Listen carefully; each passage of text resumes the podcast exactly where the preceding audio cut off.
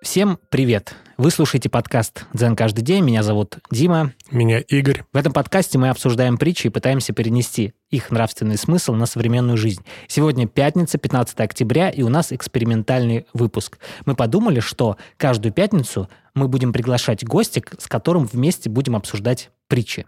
Сегодняшнего гостя зовут Юрий. Это человек, который знает о духовности много, и об этом нам поведают внутри притчи, которую мы обсудили. Притча называется «Я следовал своему учителю». Один человек пришел к Бакудзю и спросил, «Вы действительно следовали своему учителю?» «Да, я следовал ему», — ответил Бакудзю. Но всем было известно, что Бакудзю вовсе не следовал своему учителю. Поэтому человек недоверчиво спросил, «Вы хотите меня обмануть? Все знают, что вы не следовали своему учителю. И все же вы утверждаете, что следовали ему. Что вы имеете в виду? Бакудзю ответил, я следовал своему учителю, потому что мой учитель никогда никому не следовал. Даже своему учителю. Этому я научился у него. Такая притча. Но что это значит, Юра? Это значит, что э, есть учитель, нет учителя. В любом случае человек э, в конце концов принимает решение самостоятельно. И если он осознает реально, то, что, допустим, было сказано его учителем.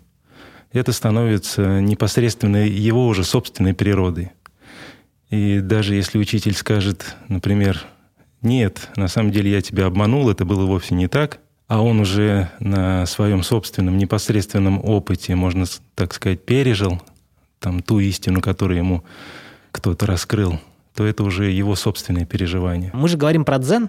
В дзене не было священных писаний. То есть, по сути, каждый Будда познавал истину через свой опыт, через свою собственную медитацию, правильно? В этом и суть. Э, допустим, когда астроном, скажем так, декларирует название там, звезд, э, конечно, мы его можем назвать, о, крутой, знает там много, но э, он когда-то был ребенком, да, и не знал о звездах вообще ничего. Поэтому он сначала провел какие-то шаги в сторону изучения читал книги, скажем так. Также у него были учителя, которые сокращали ему путь собственного познания, собственных открытий, давая какие-то, допустим, алгоритмы действий. Посредством них он раскрывал эти звезды. Допустим, давая какие-то названия, он в конце концов мог, э, допустим, на других языках это другие названия звезд, но звезды одни и те же.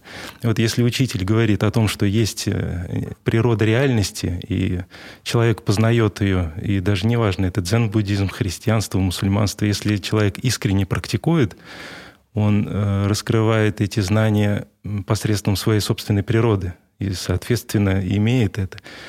Учитель — это лишь, ну, как бы сказать, некий атрибут временный, начальный. И он может быть, а может и не быть. Допустим, если человек задается вопросом о чем-то, да, он может открыть велосипед, он может открыть Америку, самостоятельно открыть. Но это не значит, что кто-то уже не открывал. Вот по пути духовности эта тропинка уже достаточно истоптана. И если человек, э, скажем так, долго жил в этой жизни, э, вспоминает э, тенденции прошлой жизни, изучения природы реальности, и у него нет, допустим, в окружении кого-то мудрого, скажем так, mm-hmm. он начинает все равно задаваться вопросом, а что это такое, что это за мир вокруг меня, откуда я взялся, что такое я, в конце концов. Вот, и он начинает исследовать. Вот это исследование делает его э, непосредственным э, участником э, своего собственного эксперимента. Он смотрит на свое тело как на химическую лабораторию. Он изучает себя, он смотрит на все проявления этой жизни. И, соответственно, этот опыт, который он получает, потому что в любом случае ты получаешь этот опыт, дает ему вот этот статус «я знаю».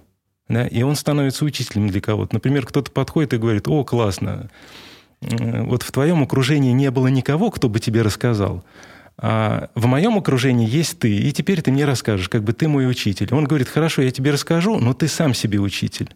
Да, то есть я тебе сокращаю тот путь, э, проб, ошибок, каких-то там отклонений, и ты можешь идти гораздо быстрее, чем я. То есть затратить там не полвека своей жизни, а гораздо короче и так далее. Вот в этом смысле и как раз понимание есть.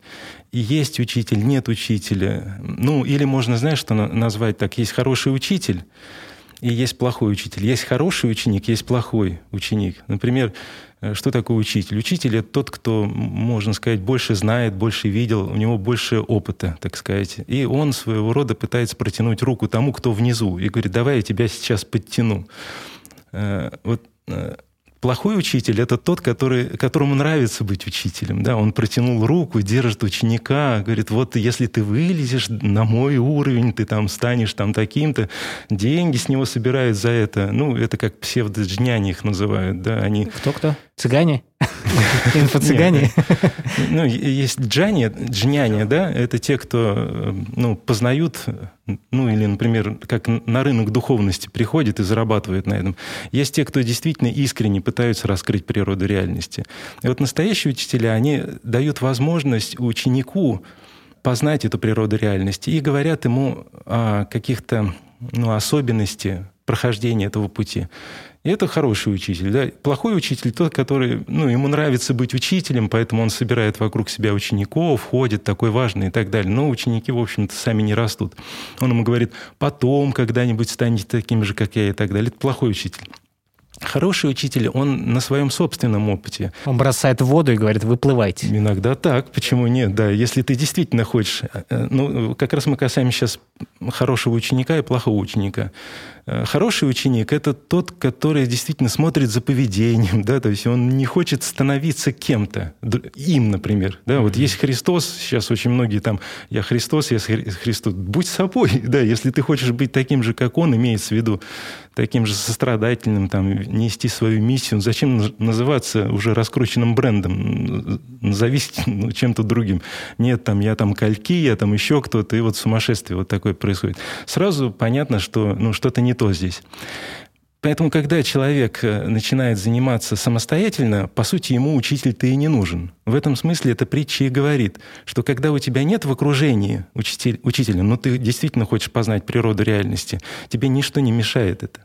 По сути, что такое учитель? Что, что говорит учитель? Он говорит, разверни свой взор внутрь, да, от внешних факторов, от отклоняющих понимание природы реальности.